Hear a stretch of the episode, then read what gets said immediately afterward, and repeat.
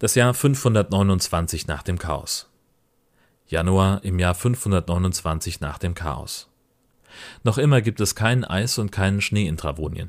Die Bauern stellen sich bereits auf ein erhöhtes Ungezieferaufkommen schon im Frühling ein. An den niedrigen Temperaturen erfreuen sich dagegen die Händler, die über ungewöhnlich regen Handel in den Wintermonaten berichten. Die eisfreien Gewässer des Landes machen Schifffahrten mit Ladungen voller Handelsgüter jederzeit möglich. Viele Bauern sichten schon ihr Saatgut für die erste Ernte im neuen Jahr. Einerseits würde das Wetter eine sehr frühe Aussaat zulassen, andererseits hat das feuchtmilde Wetter einiges an Saatgut durch Pilzbefall verderben lassen. Auch wird das allzeit gefürchtete Mutterkorn in vielen Saatgutsäcken herausgesiebt, um dem Wahnsinn Einhalt zu gebieten. Die Apotheker hingegen können wieder mehr Schmerzmittel produzieren, was den Preis am Markt etwas sinken ließ. Aus eben jenen Gründen hat der Kronrat beschlossen, einen Aufruf an unsere Nachbarländer zu schicken. Das Travonische Königreich bittet seine Nachbarn, seine Verbündeten und alle lichten Reiche darum, die Einfuhr von Nahrungsmitteln nach Travonien zu verstärken. Das Hochwasser des letzten Jahres und die sich nun abzeichnende Dürre werden heuer für eine angespannte Situation auf dem Nahrungsmarkt sorgen. Deswegen ordnet der Kronrat an, dass ab sofort die Importzölle für alle Waren erlassen werden, die für die Versorgung der Bevölkerung bestimmt sind und dass deren Ausfuhr bis auf weiteres verboten ist. Länder, die sich bei diesen wichtigen Importen besonders hervortun sollten, erhalten von der Krone den Status eines privilegierten Handelspartners verliehen, der ihnen für den Zeitraum des Jahres 530 eine Erlassung jedweder Einfuhr- und Ausfuhrzölle um die Hälfte ermöglicht gegeben zu Aquilda am 23. Januar des Jahres 529 durch den Kronrat Travoniens. Man sollte solchen unwichtigen Nachrichten ja eigentlich keine Aufmerksamkeit schenken, aber aus Gründen der Vollständigkeit. Die alternative Eisschwimmmeisterschaft im Faldener Flachweiher endete nicht annähernd so, wie sich der Initiator das vorgestellt hatte. Trotz seiner überragenden Schwimmleistung im eiskalten Wasser und einem erneuten Sieg hat die Eisschwimmmeisterschaften Eiswasserkommission das Rennen nachträglich für ungültig erklärt. Die Eisdichte des Wassers war zum Zeitpunkt des Rennens nicht innerhalb des Eisschwimmmeisterschaften Eiswasserkommissionsstandards.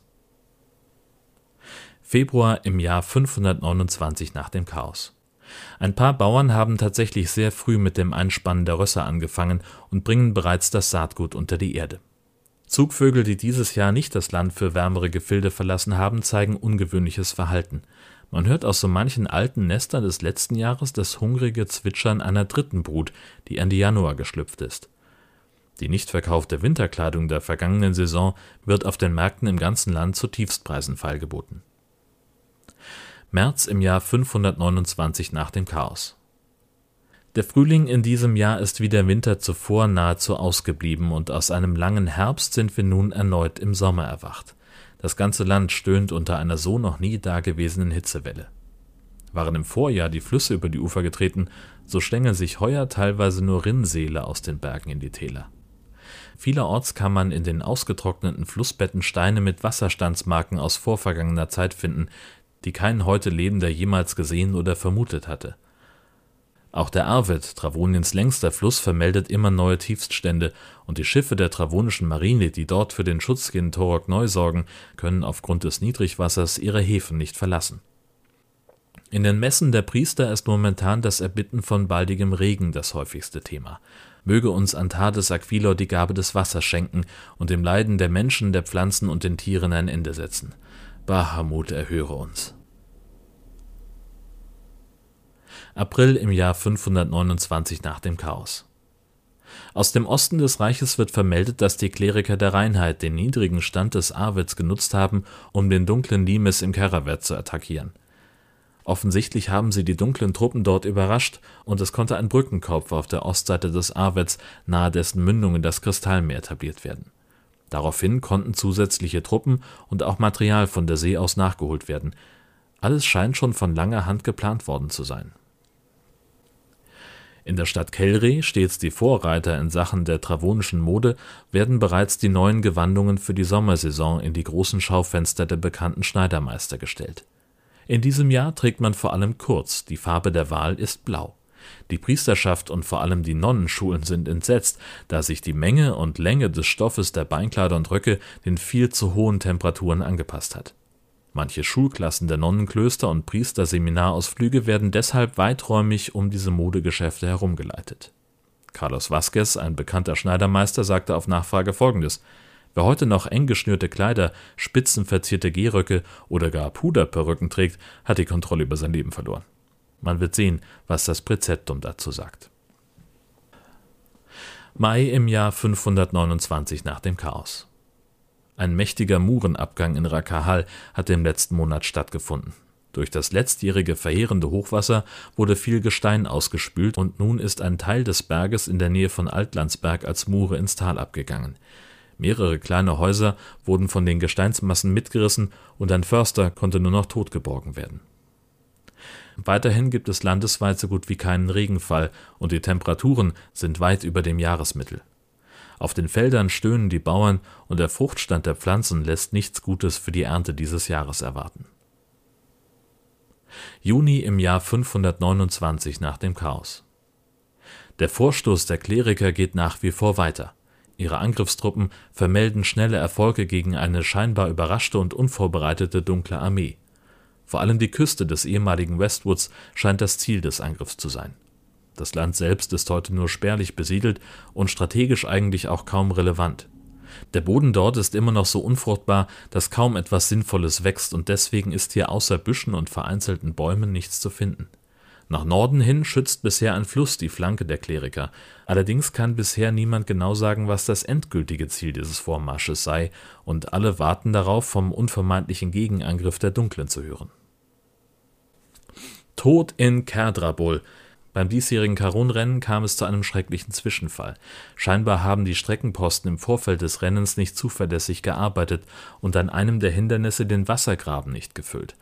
Als die Reiter mit ihren Rössern dort ankamen, stürzten die ersten so schwer, dass die beiden Favoritenpferde noch vor Ort notgeschlachtet werden mussten. Nach der Wiederaufnahme des Rennens kam es noch zu einer weiteren Tragödie. Am Gipfel des Karunberges, schon hinter der Ziellinie, waren die Tröge für die erschöpften Pferde nicht aufgefüllt worden. Das war keine bösartige Verfehlung der Streckenposten, dort waren einfach die Bäche ausgetrocknet. Deswegen brachen noch einige der Rösser nach einer Weile tot zusammen. Die Herzogsfamilie Haschina-Marenheim ordnete daraufhin eine ausführliche Untersuchung an und drohte mit schwersten Bestrafungen für alle Beteiligten. Der letzte überlebende Gewinner war zu allem Übel auch noch ein tombrischer Hengst. Juli im Jahr 529 nach dem Chaos. Zu dieser Jahreszeit schließen in vielen Provinzen die Schulen, um mit vereinten Kräften die Ernte einzubringen. Heuer fallen die sogenannten Kartoffelferien vielerorts komplett aus. Es ist absehbar, dass es einfach nichts zu ernten geben wird.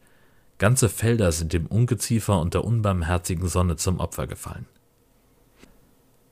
Die Nahrungsmittelsituation im Travonischen Reich ist nach der bereits im letzten Jahr schlechten Ernte nun mehr als angespannt. Der Kronrat hat bereits im Januar einen Aufruf an benachbarte Reiche veröffentlicht und bittet die Händler weiterhin um verstärkte Nahrungsmittelimporte. Auch die Badehäuser haben ihren Betrieb reduzieren müssen, um Wasser zu sparen. Der Preis für Duftkissen ist dagegen in die Höhe geschnellt. Aus gutem Grund. Ich habe mir bereits auch eines besorgt. Aufgrund der niedrigen Wasserstände haben zahlreiche Ortsvorsteher und Bürgermeister unter Strafe verboten, Nachttöpfe in die Flüsse zu entleeren. Wie befürchtet und erwartet, füllen sich die Tennen nur sehr spärlich mit der dringend benötigten Ernte. Schon letztes Jahr wegen der Überschwemmungen war der Ertrag der Feldfrüchte um die Hälfte geringer als in den Jahren zuvor. Glücklicherweise hat der Aufruf des Kronrats bereits Früchte getragen und der Nahrungsmittelimport der Händler aus den benachbarten Ländern beginnt Fahrt aufzunehmen. Auch einige befreundete Länder haben Hilfslieferungen für die darbende travonische Bevölkerung in Aussicht gestellt. Das Travonische Reich wird in dieser schweren Zeit nicht ohne seine Freunde und Verbündeten sein.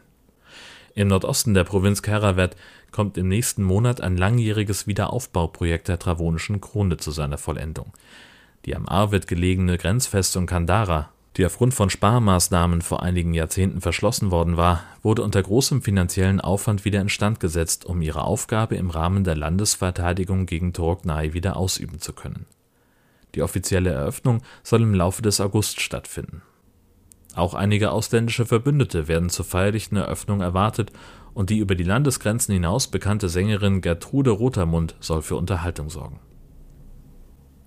August im Jahr 529 nach dem Chaos. Der Murenabgang im Rackerhall hat ein Höhlensystem freigelegt.